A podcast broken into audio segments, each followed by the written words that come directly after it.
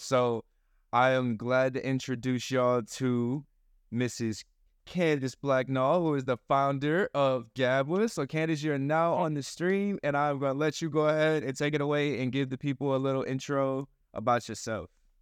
Yeah. So, hey, everyone. Oh, I'm echoing again. Okay. Yep. Yep. That's it. All right. One That's it. Is that? Okay. Wait, wait. Yes, that's so much better. I can't hear myself. You know how unnerving it is to hear your own voice talking to you? It's very weird. I don't like that to happen inside my brain. From GABA, it's an ed tech company. Um, we're building a platform that uses machine learning to match medical trainees to different study tools and support services. That's what we platform built around like a human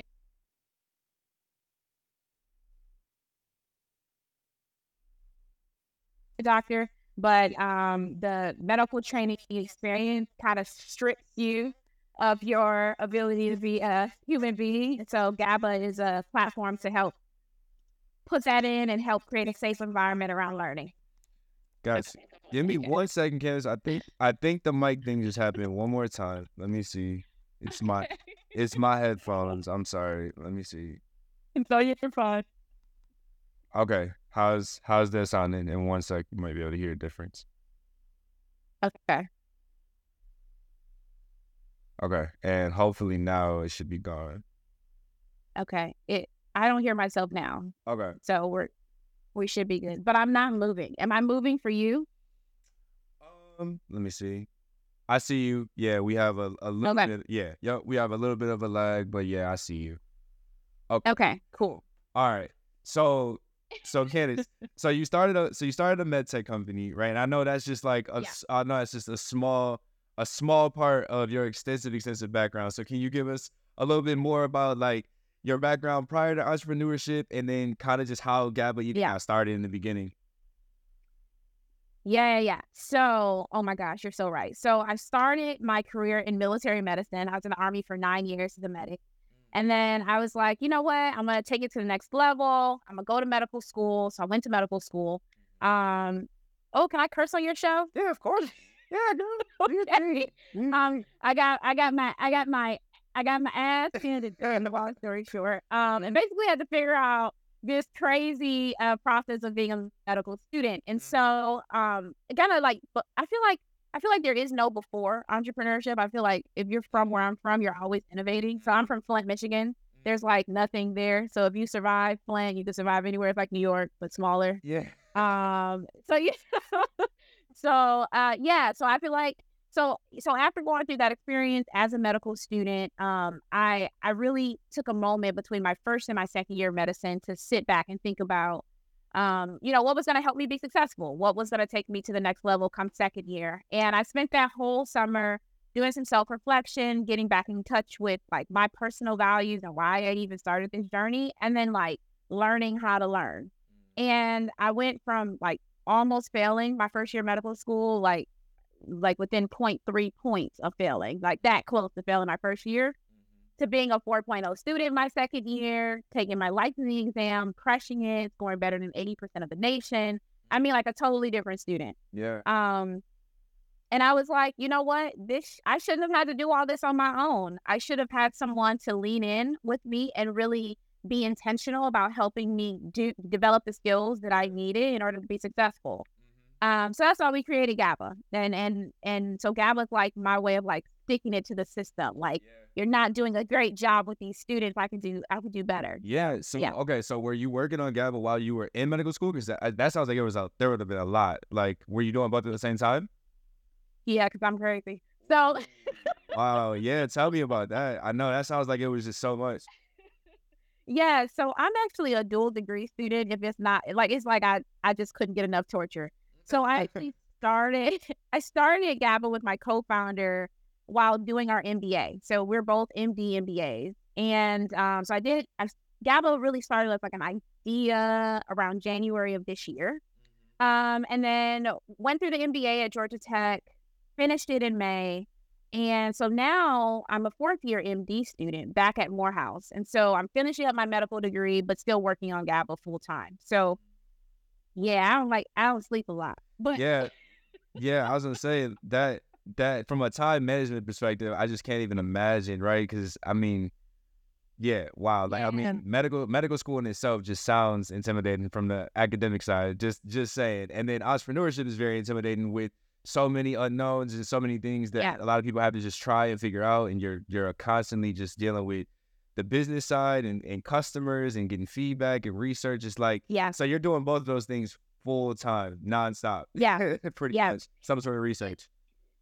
No, 100%. Like it's not easy. And that's why I tell founders like, if you're thinking about starting a business, make sure it's something that you're passionate about. Like, honestly, it's got to be something that just burns you up either because you, you know, you're really excited about your customer segment or like the problem is really frustrating to you. You have to have some kind of relationship with what you're going through, and you're going to build. In my case, it's like personal. Like, I, if the system had better supported me, I would have had a different, well, I maybe wouldn't have had such a hard time my first year. I mean, naturally, I created my own solution going to the second year, but I shouldn't have had to. So, kind of for me, it's personal, and so it's not hard to find the time or to make time to for GABA because it's like this is my bread and butter. Like I tell people all the time, it doesn't feel like work because I'm getting up to do things, something that I'm I'm inspired by every day. I love hearing from our customers. Mm-hmm. I love hearing from students. Mm-hmm. I like telling the GABA story, and so yeah, if you gotta do something, make sure you care about it. Yeah, of course. And I think that kind of spills over into the first question I was going to ask you. Um,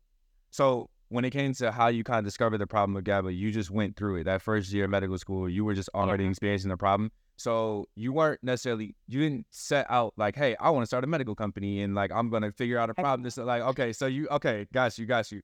So this was just something that from being from being a medical student, you started going through this the first year. You were like, you know what? The second year, you're like, you had to do something about it. Well, uh, all right.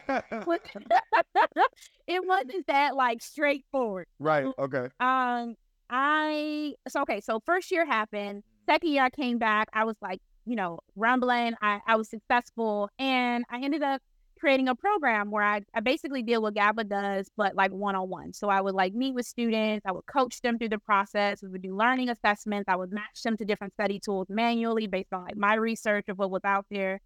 Um, the problem was it was it was growing too fast. So I did that for like maybe three years or so. Um, but I started getting referrals from like students who were like living in India. Hey, my fr- my my cousin's cousin's cousin goes to your school and went through your program and loved it, and they told me to reach out to you. And so I'm I realized like this isn't just a U.S. problem. This is a, a global problem potentially. So real quick, not to cut you up, but like about that program, like how can you tell me a little bit about that? Like, so how did you set the program up? Like, how are people getting in touch with you? How are you matching them with Yeah. the resources? Yeah. Yeah. So Morehouse has a tutoring program. You can be a peer tutor. That you know, every peer tutor is a little different. I feel like you it's kind of an art how you tutor. But I basically just emailed my class and was like, "Hey, I'm one of the tutors that's been selected. Um, here are the subjects that I I want to I can take you through." And I started off doing like bare bones tutoring, sitting mm-hmm. there doing you know questions with folks, and I realized like this is not really having the impact that I would I I would want to see mm-hmm. um it, it felt like students weren't feeling the the piece that was missing was that self-empowerment piece like they got to a place where they were relying on me mm-hmm. every week or every time an exam came up and i guess maybe that would make some people feel good but for me it was like no there's got to be a better way to build more self-efficacy in this process so that's when i started thinking like how can i train students to understand themselves and mm. understand their learning enough to do this on their own. Like there's nothing that I'm not building, rebuilding the wheel here. This isn't rocket science. This is really just like understanding you as an individual and then taking that understanding and tailoring your approach to the curriculum based on what you know works for you. Um, so I started kind of modifying that. And so started building a lot of like personalized coaching. I mean, there were times I would sit on the call and students would cry. If that's what you needed to do, that's what you needed to do. I mean, it, it, it got to be, I realized that it wasn't enough for me to just be like, okay, here are the questions. Let's work through the practice questions. There's something more human behind this problem, which is like you're insecure, you have imposter syndrome, um, you failed your first exam, you're you know, you're you you're demoralized, and you feel like you're by yourself. You feel like you're going through this all alone. So I ended up combining like personal coaching and just encouraging people's heart with learning assessments that I found online. And then like I would spend hours looking through forums and finding out what resources and study tools folks were using for various exams. we do the study, we do the learning assessment. I match you with study tools, and we just worked it. We worked it combined with the coaching. It felt like students believed in themselves. And I started noticing that the students I would see consistently every single solitary week started being like, okay, once every two weeks. Okay, I know I'm doing a monthly check in. And I'm like, hey, are you good? And they're like, no, I'm good. I feel great. I'm I've got this. And I'm like, Mm, cool. Got it. So that's how you that's how you understood that it was actually helping them be more self sufficient. It was just through. Yeah. Okay. Yeah. Yeah. Yeah. That's awesome. So then, so then, kind of leading into the next thing. So like, so what was your level of technical knowledge like going into starting GABA? Because it sounds like, like, I, did you set this up through like meetups? Like how, like, so I know you had this thing through, um, you said through through your school, like a like a peer Yeah. mentoring, but Yeah. and essentially, were you setting up like video calls, or was that also handled through that? Like, how did you kind of get the ball rolling? Yeah. I set up video calls. So you, just like you can get on Calendly and schedule some, some sessions, that was what I did. Uh, I have no technical background. So I think that's what makes this really cool is because I feel like non-technical founders feel like I can't build a tech company or a tech product if I don't have the technical background. And I'm like, you don't need that. You don't need that. What you need is to be able to create the story around your brand and around your product. That's so important. Like you could build the best technology out there. And if you don't have a good story, people really won't care about it. Um, so I'm not the technical person. I can build anything in Airtable though. I'm a mean Airtable. You know what? I've been using Airtable so much since you recommended it. Yeah, I have. I have. I've been playing around with it a lot. Yeah. to show you some of the stuff I recently built in Airtable. Okay. Don't blow you. All right. Per- Like, perfect. Yeah, Cause Yeah. yeah, I'm a baby in it, but I, I love it so far though. I do love it. it's awesome. I sent it to my CTO. I'm like, hey, look at what I built. He was like, very cool. And I was like, you see it saying it's cool. It's sweet. Yeah, Yeah. I felt really good. I felt really good. so I know, I know that from our conversation, it probably sounds like a lot of things went smooth. and we're just like, oh yeah, I was just in medical school starting out, and I just recognized this problem. I started solving it. But like, what were some of the the challenges you faced early on when you first got started with? Oh my gosh. I'll tell you what we're going through right now. Like, so when you do the lean startup methodology, they tell you do customer discovery, you do an MVP, you validate that or refute that hypothesis, and then you build the next version of the product, which is usually the one that's like just good enough to go to market. Um, the challenge was we built that product. We built the the the platform for the machine learning to operate in and we started marketing around that product. And it was like everyone that had been on the prototype and responded to the MVP, it, it suddenly it was like we weren't getting the the response we we thought we would get. Like you said, this was a problem. We built the solution. Why are we not seeing the metrics and the conversion to support that? So for me, what I realized, and I talked to my executive team about this, is that there's there's what people say is the problem, and then there's like the underlying subconscious reality of the problem. And you can't test that with an MVP. right? You can get out there all day and talk to people about their, if you build a, say, a weight loss product, you can get out there and ask people, like, what are you doing for fitness and talk about diet? And they'll tell you all these things. But if you build a better gym, they might not come. And it's because it's not the, the the reason they have the fitness problem might not be because they don't like the gym. It might be because they feel insecure about being in the gym. It might be because they feel am disempowered by the equipment. So building a better gym is not going to help that person. You got to build a better community around fitness. You have to build equipment that's more user friendly or, you know, uh, you know, whatever. But they're not going to tell you that. You know, like I, I look back on I think it was Ford who was like, if he'd asked people what they wanted in terms of transportation, they'd have said faster horses. Like it they they didn't know. They didn't know. Nobody would have known. No one that had a BlackBerry would have asked for an Apple product. They just wouldn't have. Mm-hmm, so mm-hmm. what we are doing internally at GABA is realizing that what we found in our MVP was absolutely valid, but it's not the primary pain. Like it's not. That's not the real the pain. No, I'm I, I'm literally I'm literally going through that right right Yeah, now. That yeah, same exact thing. It doesn't invalidate any of the work that you've already done, any of this, any of your original hypothesis. But there's just something that could be more urgent or something that might. For me, it's like things have changed since the pandemic. So like, there's just been a shift to where it's like, okay, well, kids just aren't engaging. They're not turning. They're not participating. I, I, they're not turning on their cameras. So like, the whole focus has kind of been it's not that any of the stuff before didn't matter, but it's like okay, now there's almost like new things I need to go back and go back in that cycle of re- customer discovery about this stuff. And yeah, you're right. You're right. So so it's like you I, I it's not linear. You're constantly learning from your customer segment. So what did I do when I was when I looked at the metrics and I'm going, you know, I'm sending my investor updates and I'm like, shit, I ain't got really nothing, nah, nothing too new. I mean, here we doing. I mean, we're okay, but it wasn't what I predicted. Like our MVP took off. I mean, it took it was crazy. We were getting 30%, 40% month over month growth. And I'm like, what is it? What is going on here? Why aren't people picking up on this? Like, I it's kind of frustrating. Like, yo, I built what you said you wanted. Right. Exactly. Where are you? Yeah. Yeah. Um, and so like I did exactly what you said. I went back in the pipeline and I started talking to the users that were on our platform and I started talking to students and then more I broadened it. I started talking to schools. So at this point, GABA's interviewed over 75 schools at this point. Um, and I wa- talked specifically with folks in student success and student affairs because I wanted to know what is your perception of this problem.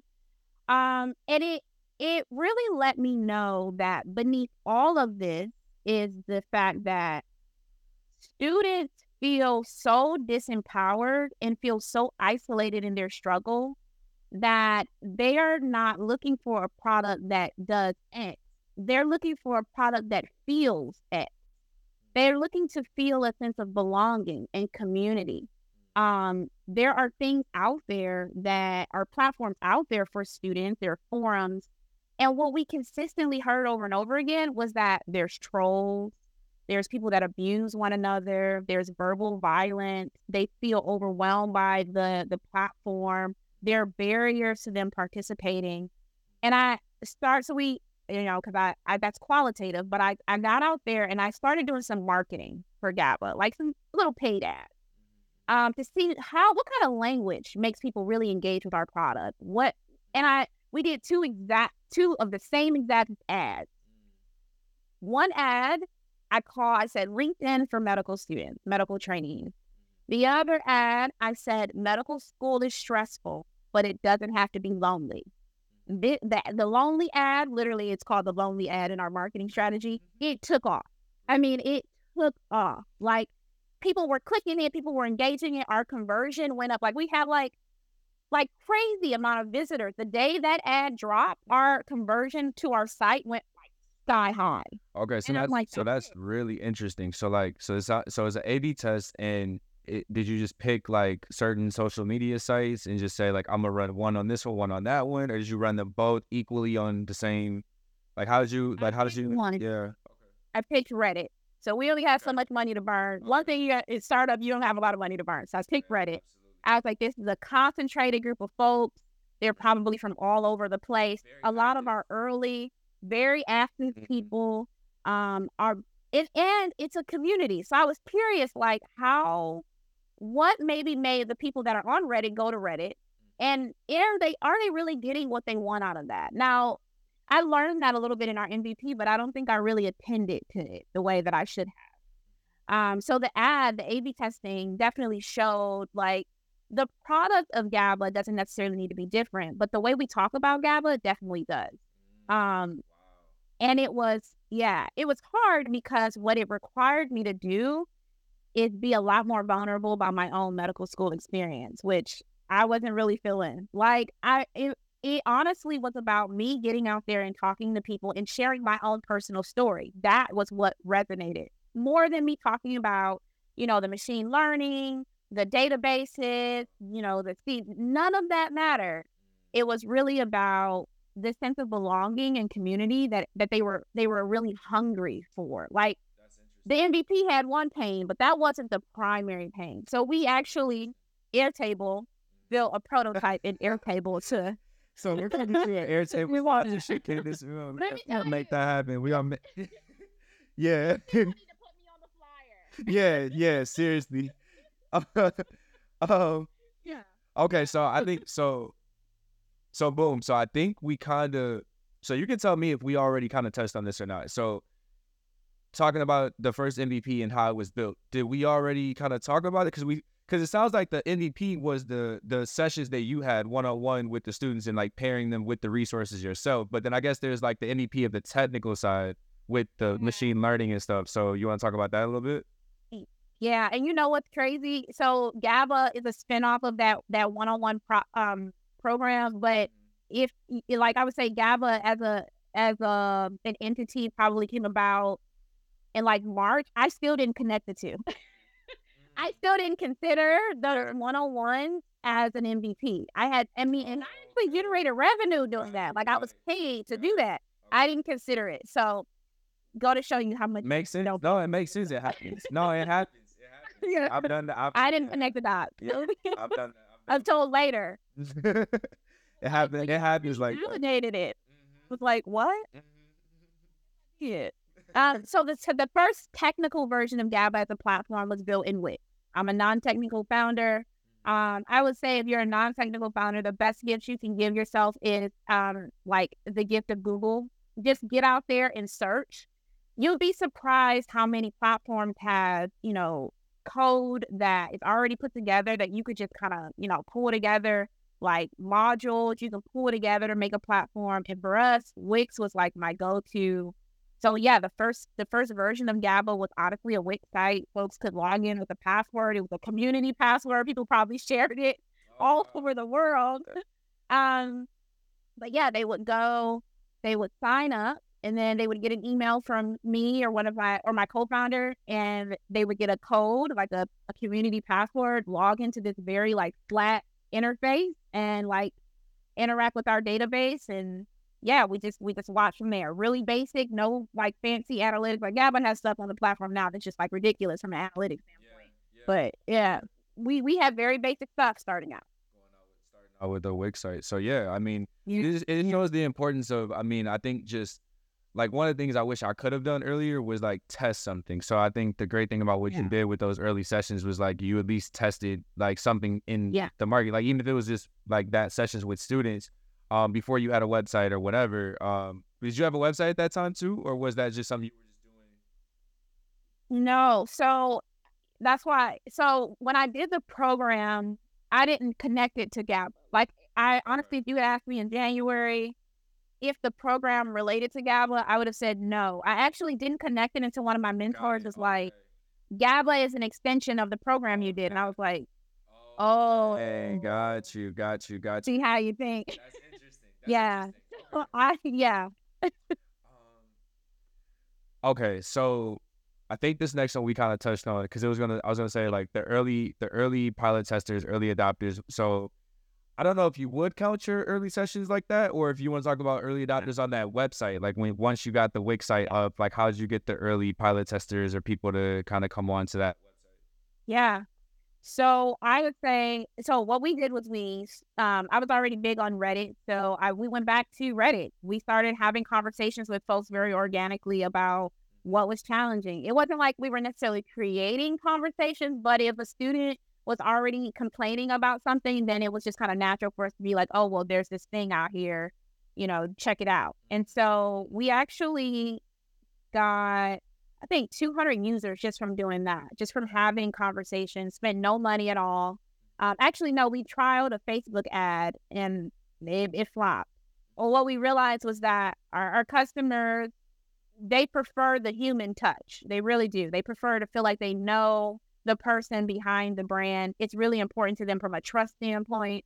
And so, um, yeah, so our first outreach was really on social media. And honestly, we have a really big social media marketing push right now. So, as much as you can, don't spend money on ads unless you're doing A B testing on like brand wording or something like Yeah, I think that's really good feedback because it, it's so easy to go ad crazy and just dump a bunch of money into something and think that that's gonna have a Yeah. high return. But if you haven't done the proper research on the ads and make sure that it's gonna work, you're right. Yeah, I think that's really Yeah. that's really great feedback. Yeah. Um, Yeah. Yeah. Yeah. So I know we kind of touched on it. You were saying that like even right now there might be some things that you might be realizing and things might be shifting a bit based on the feedback. So like has there been Yeah. would you say a pivot based on feedback you've gotten in the past at all? Or have you made any changes? Or would you say it's pretty much still on par with you thought originally and like you're just realizing new things or just finding out new things right now that you could maybe, you know, solve? Yeah. Um, it's not a pivot in the sense of like we're changing. So for me, a pivot is like you are totally shifting something like your value proposition or who you who you serve, like your product is different.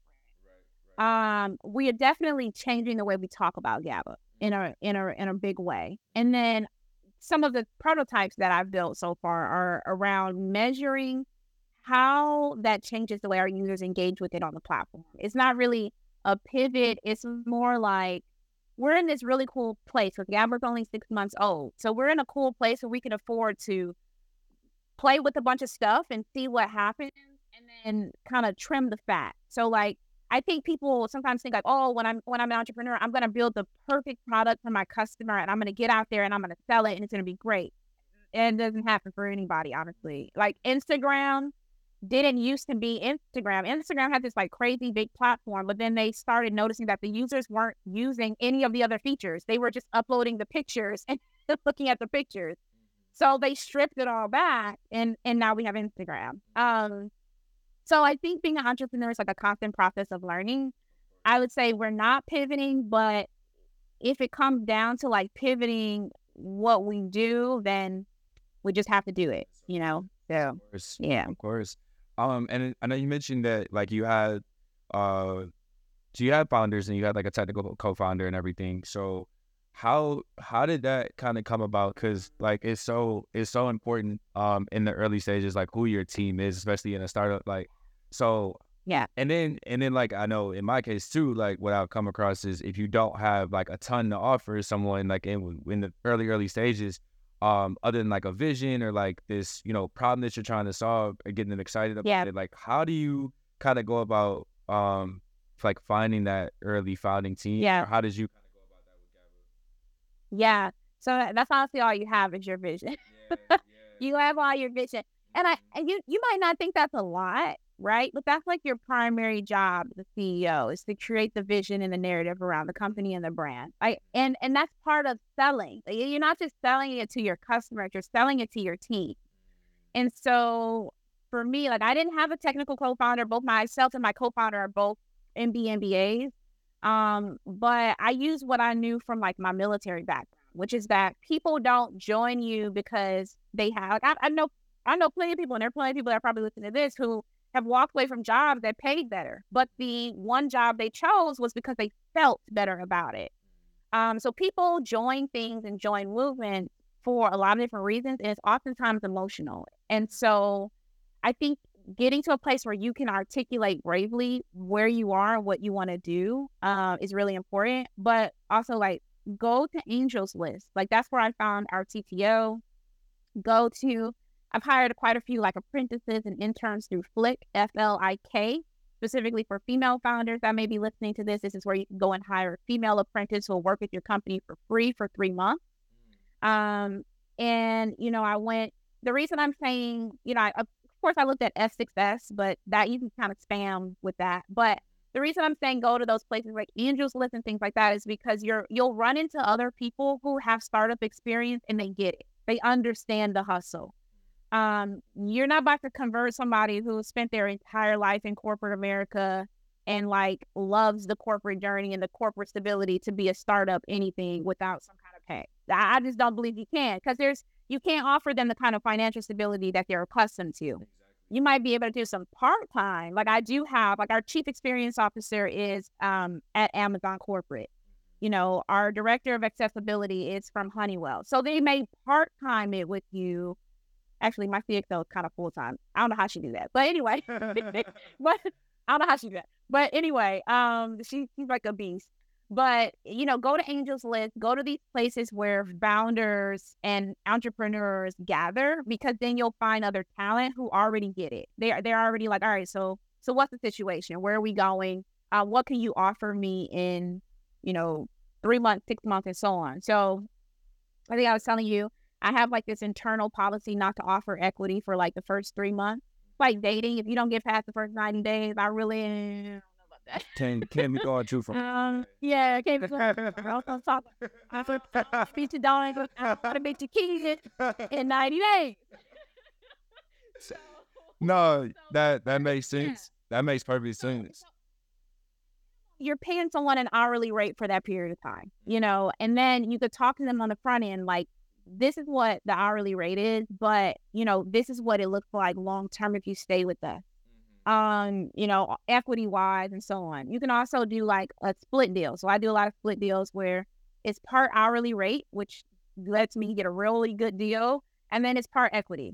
And so, you know, you feel like you're building this company. This company is, is also yours, but I also am not paying like the market rate for your time. Like I yeah, there's no way in the world I could afford our CTO. Like none. He's he's a veteran CTO. He's worked at a company. He's built machine learning and AI products before. He's been a founder. Like there's no way. Yeah. But I think having really candid conversations and talking about the vision of the company and the potential to have an impact really helps people feel like they're not wasting their time. You know what I mean? Yeah, yeah, yeah, yeah, Can you give me one sec? I'm just gonna grab my chart. yeah, yeah, yeah, yeah, yeah. I was terrified that was gonna happen. Do I need to charge this phone? Maybe. Let me see. Let me see. Tap fifty percent. All right. Here we go. All right. Was not expecting my computer to die that quick, but No, you're fine. all right. Cool. But but I think that's really I think that's really great feedback. Um, Yeah. cause like I'm kind of going through something similar as well too, where like uh again, I think it's important to have like you said a strong technical person, right? But not only just that, um, I understand now the importance of like the code base and keeping it clean, Yeah. not having too many people involved in it, because then that could Yeah. make your product. It's just it in the whole. So like what you were saying, like if you have that person who knows what they're doing, they know the code Yeah. base well, and you trust their them and their work, and they have that many years of Yeah. experience. I think giving them that incentive or letting them know that they mean more to you and to the team and to the Yeah. company than just being a freelancer or a contract worker. Um, I think that's really great advice, especially if you're able to work it into like a better rate per hour too. Um, that's incredible. That's incredible advice right there. Um, Yeah. So, 2020, Yeah. 2020. 2020. So- Man, kick this year out. I know. Let's just get over it. I know. go. I know, right? Because it's it's already hard enough. It's already hard enough socially, or been challenging enough socially and from from a work perspective. But from an entrepreneur and small business perspective, 2020 has been and it still is very very challenging and interesting. Um, so has GABA noticed or been affected by COVID 19, 2020 in any way, or had to adjust in any way what you were doing? What I was thinking about when I like, who starts a company in a pandemic? I, Hey, I is there ever a good time to start a company though? You know, it's like, hey, But see, do you realize how? So maybe it's my just like my my incredible optimism, but it did not occur to me until it had been maybe a couple weeks ago or a month ago. And I was talking, I remember who I was talking to, and they were like, "Well, you're in the middle of a pandemic and you started a company," and it was only then that I was like, no, that's true. That's a good point. Never thought about it like that. Yeah. thought it." Um, because okay, it's cool. You're right. You're right. Um, okay, so 2020. Okay, so first of all, GABA started off um, a B2C product, and uh, I don't know, like for folks that I, I'm assuming that's like a thing. Okay, so it started off B2C, um, and we quickly was trying. We're trying to shift into B2B. So that's when we reached out to Morehouse School of Medicine. We're so grateful for their partnership um, in helping us fundraise and raise capital. We realized like it is cost. It will cost us a lot to do this one student at a time, knocking on doors. We really need to align ourselves with these schools. COVID happened, and it was like, what? The schools had totally different initiatives. I mean, they're Yep. furloughing their staff. Yep. They're like, I like, so us walking up to them like, hey, we got this new tech product. You want to try it? They're like, no, no. I don't have this. Stop calling me. I'm like, okay. I thought you were really nice, Karen, but now you're mean to me. Okay. Um, and so it really, it, it really took us back a little bit. So we were like, well, we got to keep food on the table and we got to keep the doors open, So then now what do we do? So that actually pushed us to fundraise earlier. We raised $47,000 through just like angel investor, pitch competitions, grants. I mean, we did what uh, we whatever we could to keep the doors open while we got through the hurdle. Um, so naturally, we're still talking in schools, still building those relationships, but it, it definitely shifted the priority. Like schools are just, I mean, they're already budget strapped, you know, entities. So for for something like this to happen, it was like, oh no, Right. um, we can't, we can't. Um, so that happened, but it had, but it also had a, a good effect. Um, so a lot of companies are going out of business. I, you know, rest in peace to all my startup founders out there who are like shutting down shop and businesses who are like, I can't anymore. I, I, you know, I know that's hard. That's a hard decision. I've had to make that decision. Um, but the talent that they leave behind has to go somewhere, and so that's how we honestly scraped up talent as we went. We picked up great like CTOs, and we picked up great designers, and we picked up people who understand the mechanics of the startup environment, still are loving the adrenaline rush of trying to build something great. Their current venture sunk or, you know, may not be a thing anymore. And so they're like, what's next? And that allowed me to be like, GABA's next. Mm-hmm.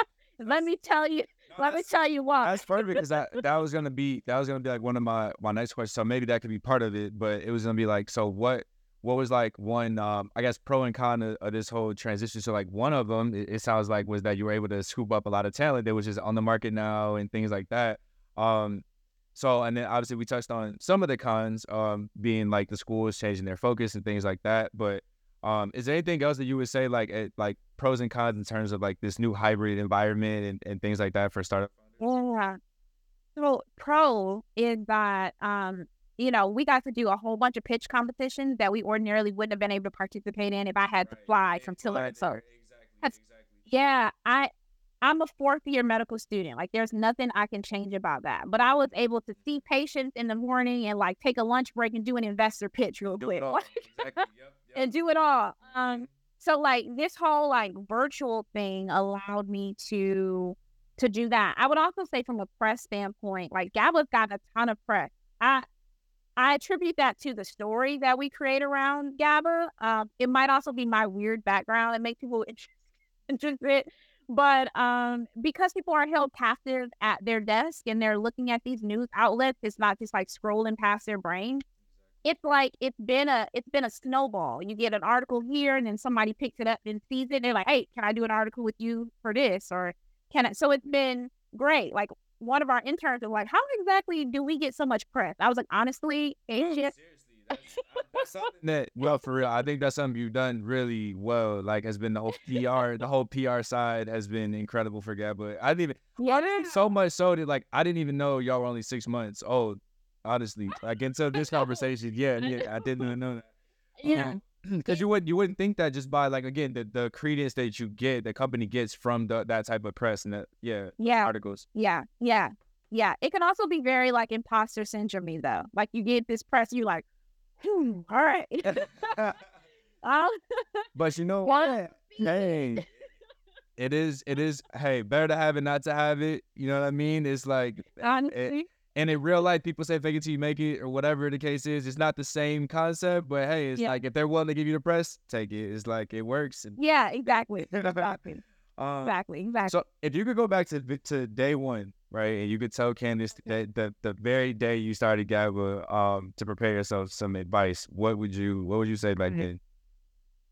Um, probably what I tell my tell myself every day. It's like take it one step at a time. Um, so I feel like as founder, you're a visionary. You see your company and you see it being that multi-billion dollar enterprise that's like crushing it. You know, you see the I don't want to say TechCrunch because I actually don't care about that, but you see the articles and the press and all that stuff around your company. And the reality is it's a lot to get to that point. It's a bunch of tiny, tiny, tiny steps.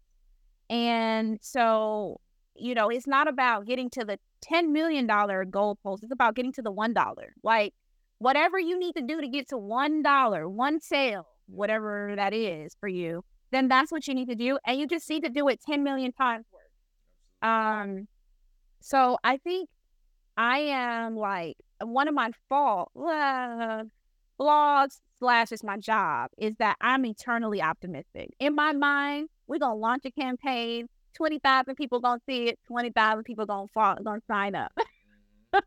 The startup environment will tell you real quick, nah, that ain't how it works. Oh, uh, that's not how but nothing wrong with having that optimism though, because it's like you need it, right? Like when you get beat up so much by just the startup world in general and just the whole entrepreneur yeah. environment, roller coasters every day. It's like that is yeah. what keeps you going. That type of optimism yeah. is the motivation that you need. Yeah. Yeah, yeah. And I mean, you so so one I would say take it one step at a time. Like don't see yourself for me, like, okay, yeah, has some revenue projections out there for the 12 months but it, and then I have, you know, my six month goals and all that stuff. But honestly, I've broken it down to like, what are my goals for today? Like, what, what's my minimal baseline? You know, what is the minimal thing that I need to accomplish today to, for, to get GABA to the next step tomorrow? Um, and I actually share that with my team every morning. They get a, a Slack update channel with, hey, y'all, this is what I'm working on today. Boom, boom, boom, boom, boom. Here are my strategic priorities. Boom, boom, boom have a good day. Let's crush this, you know? And so it's about taking it one step at a time. I think that will help you not get so discouraged when things don't, you know, fly off the gate the way you're thinking. And then the other thing I would say is, um, dang, I just like had it in my mind. And what what was it? Oh, um, your don't tie your personal value to your product, like at all. Like don't. Um, I remember when we first started advertising, I was super excited about GABA, and I got to some place like in around 30 the 30 day mark after hearing all those no's and like, you know, we're answering all these hard questions and like talking about and it's harder with GABA because I'm not only having to explain my business, but I'm having to educate the investor on the other side about what it is to even be a medical student. So it's like there's a lot of back back reading that had to have been done before we could even it's like I'm creating the foundation mm-hmm. telling them about the business. So I had to learn how to get that really succinct so that they could understand what we're doing, understand the problem, understand the solution, and then we can get to the, the meat and potatoes of what they want to talk about. Um, but I can remember around the 30 day mark, I don't even know how many investor pitches I had been in at that point. It had to have been, I, it was ridiculous. And you, 30 days. We had to know. 30 days from starting GABA? From starting. Wow. From, well, no, no, no. From starting investing. Like the, okay. so we started fundraising in September. Mm-hmm. Um, and I want to say around October, I was like, all right, I'm done. Mm. I'm done. I'm burnt. I just remember coming to my team and being like, y'all, we, I'm getting my ass handed to me out here. And it's not because we're not great. It's not because we're not doing the right thing. It's not because we don't have the number. it's just some combination of things that I can't even predict. So, but I think the reason I got burned out was because it started to feel like people were saying no to me personally. You know what I mean? Like they were questioning my personal competency. Yeah. Like you don't believe I can do this? Like I got this. Like I built this company from nothing in January. Like I, I started getting like the fifth. Like this yeah, yeah, yeah. All of like you, you know, I felt like Erykah Badu. Mm. like, wait, wait a minute. Yeah. Wait a minute. I had to really step back and be like, that's these people's job. Just like it's your job to get out here and talk about GABA, it is these folks' job to ask you the hard questions, to push you, to challenge you. And you know what? It's your job as a CEO and the founder to figure out how to take that push and turn it into opportunity. It's not about you. It's not a personal thing. It's it's a it's a them thing. If you got to make it about them, it's a them thing. For some time, I was like, VCs are stupid. Oh, but whatever you need to do, but like don't personalize it because you have to understand like your product may change. You're not building just a product, you're building a company.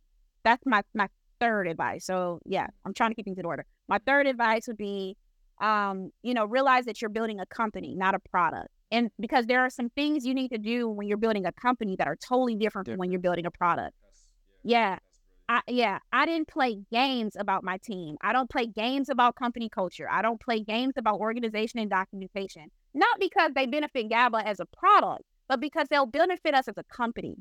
Um, and so I was really picky about a lot of different stuff that probably didn't make a whole lot of sense. The agenda needs to be done before the meeting, and it needs to be, you know, signed, sealed, and delivered after the meeting. Like I, it has to be. These are my this is my record of what has happened of GABA's growth. um, it doesn't make any sense when you think about the product. Like you don't need minutes and agendas to build a product. You can build a great product and not have any documentation, but it is for a company. So I would say, you know, looking back, um, advice I would have told myself is, well, I guess I kind of did it, but be mindful of the fact that you're building a, a, a company, not a product. Someone else told that to me at the time. It didn't make a whole lot of sense. And then when I actually got in the in the grind of building GABA, I was like, oh, okay, I see.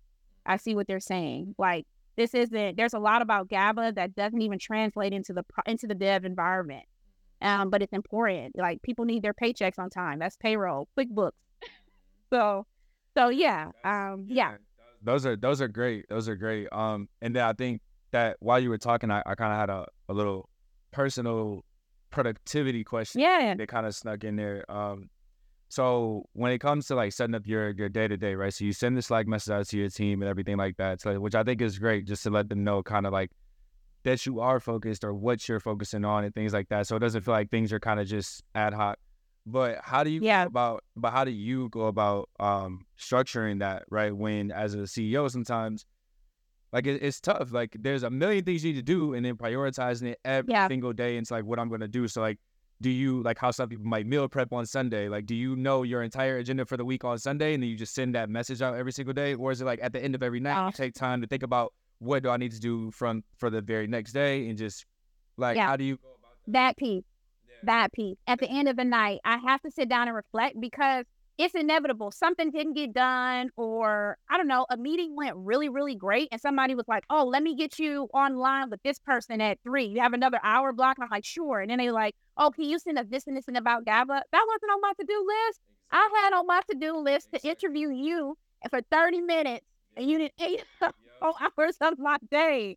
That's a good point. So things come into like new things popping up throughout the day. Yeah yeah, when the media people, oh, can we do this interview? That's not on my schedule. I have to make time for them. You know, I have to make time for social media responses now. Like building a community on social media, I have to respond to people, like people stuff, engage with people that are engaging with GABA's content. I have to post myself. None of that is on my schedule most of the time.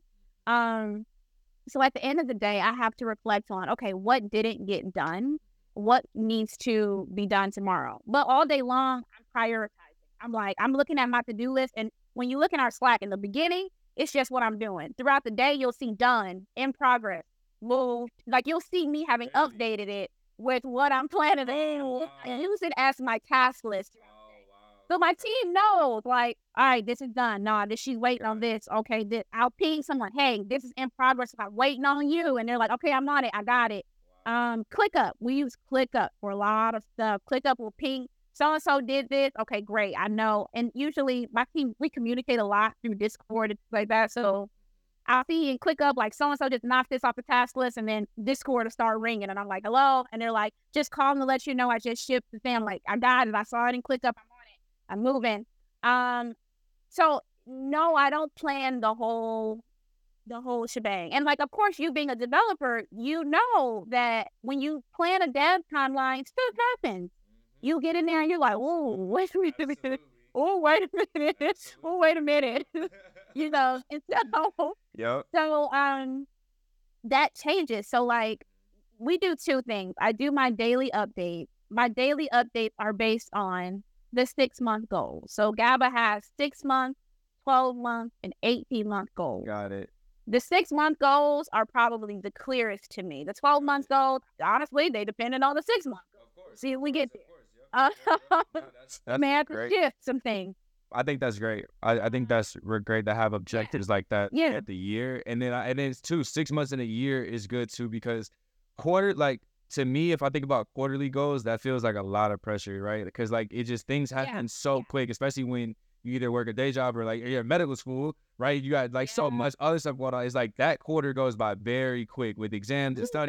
Change it so like I think six months and one year goals are. I think that's really good advice too because it yeah. helps keep yeah. things in perspective and you, it keeps you intentional about like why am I doing what I'm doing and like yeah yeah yeah yeah. Mm-hmm. So create a six month plan. Do smart goals for literally be specific, measurable. Is it at you know all of the, the smart acronym. Mm-hmm. for how you're going to get to those six month goals. And then I take those six month goals and I say, okay, if I'm going to accomplish this in six months, what do I need to accomplish in a month?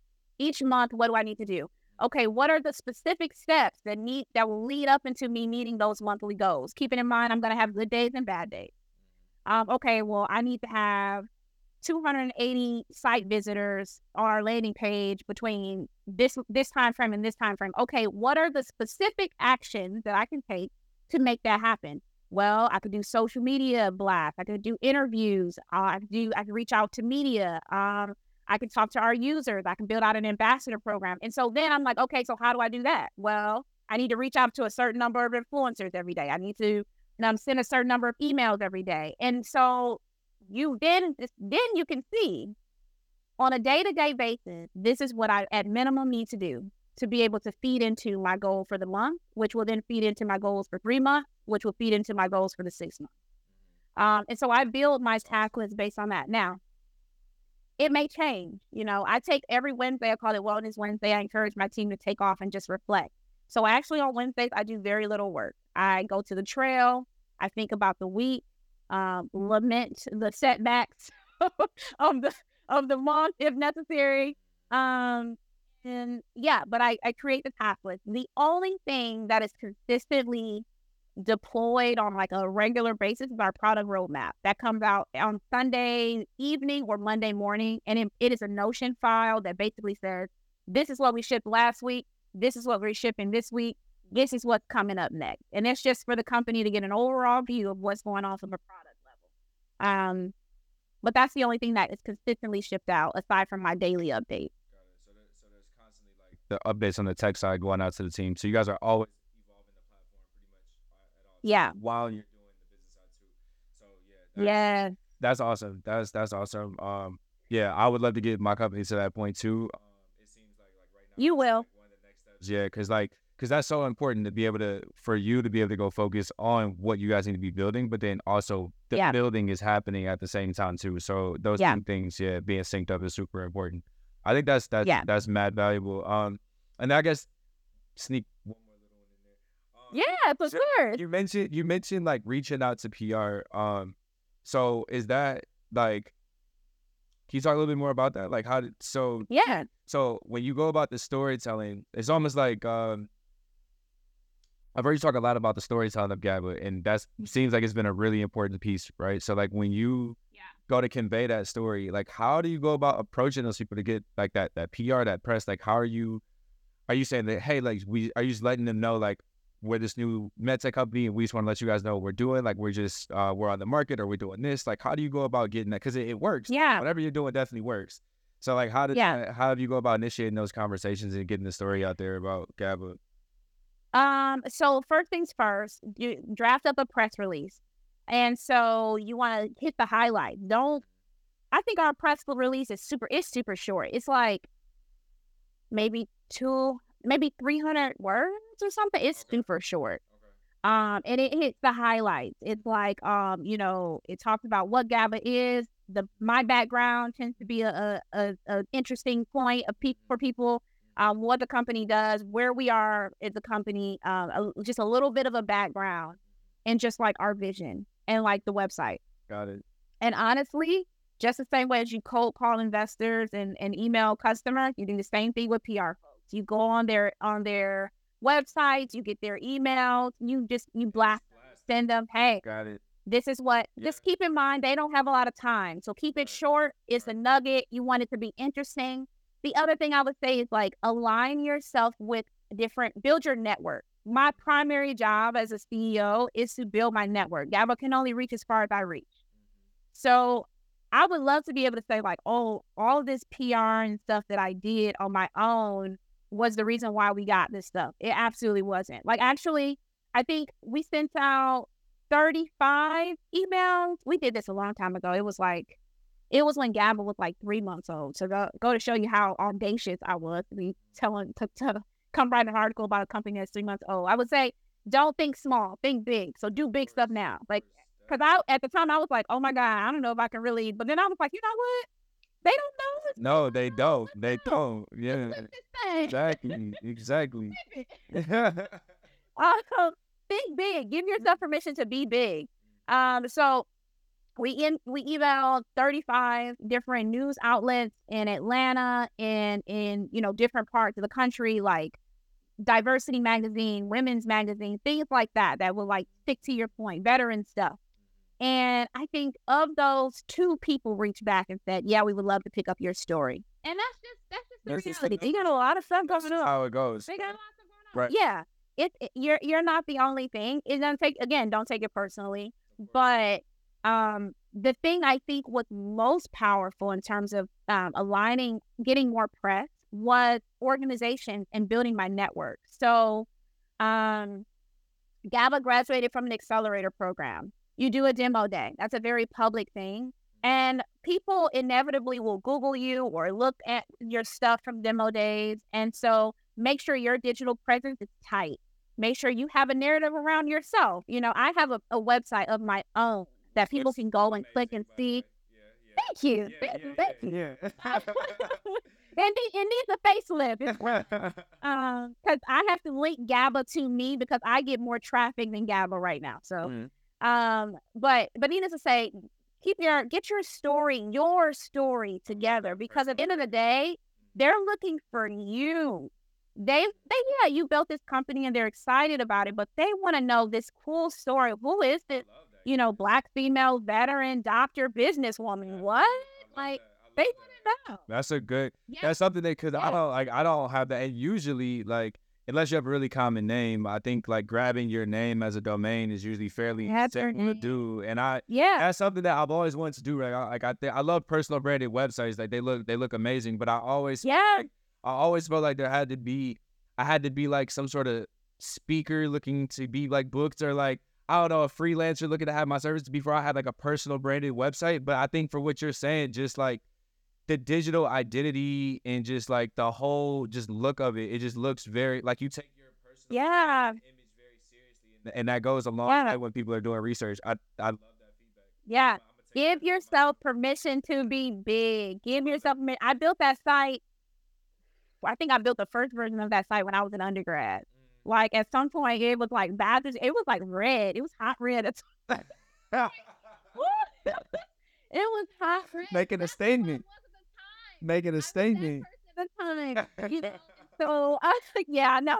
Woo, looking back. Woo. Um, and so yeah, so create your own, clean your presence up. Cause what they're gonna do is they're gonna hear about you from this this event. They're gonna Google you, they're gonna get inspired by your story, then they're gonna reach out. And then they'll write a story, and then it's inevitable that somebody's gonna read their stuff and be like, all these news outlets, they read each other's stuff. Mm-hmm. They all read each other's stuff and they talk to each other. Some of them probably do freelance for other people while they work in other companies. Yep. So they read the story and they're like, whoa, okay, this is a cool story. Let me get my company's version of that. And so then they go and they do the same thing. They Google you and they're like, oh, okay. And they reach back out again. And so it ends up being something that feeds itself. Like I I have not done any active PR around GABA. It's been a machine like this. It's been organic connections with people. Like, you know, you and I just having a conversation and then finding out like, oh, by the way, Yeah. I have this blog about technology that gets like, like a hundred thousand readers, and I'm That's like, oh. and they're like, Yeah. you want to be on it? Yeah, let's do something. Yeah, that's awesome. That's awesome. Yeah, that's Yeah. that's great. So build your network. Get out there, build your network, own your brand, and I mean, because you are the company at this point, you don't have nothing else but you. Exactly. So yeah, Thank you, Candice.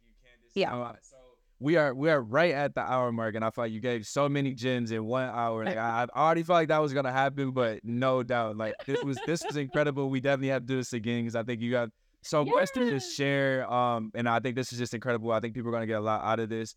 Um, so I want to give you a chance now to give out any shout outs. I'm gonna go ahead and put up on the screen um the GoGabba.co, and I'll let you go ahead with any shout outs Yeah. and next steps you want people to go uh follow up with you after this. yeah. If you love this conversation, I would love to hear from you. You can absolutely connect with me. Uh, it's candice.blacknall at gogabba.co. But definitely follow us on social. It's at GoGabbaCo on like Twitter, Instagram, YouTube. Uh, especially if you're a medical student or you know someone interested in the medical field, get in contact with us. We have some awesome deals going right now. Um, so yeah, I'm excited. I'm, I look forward to connecting.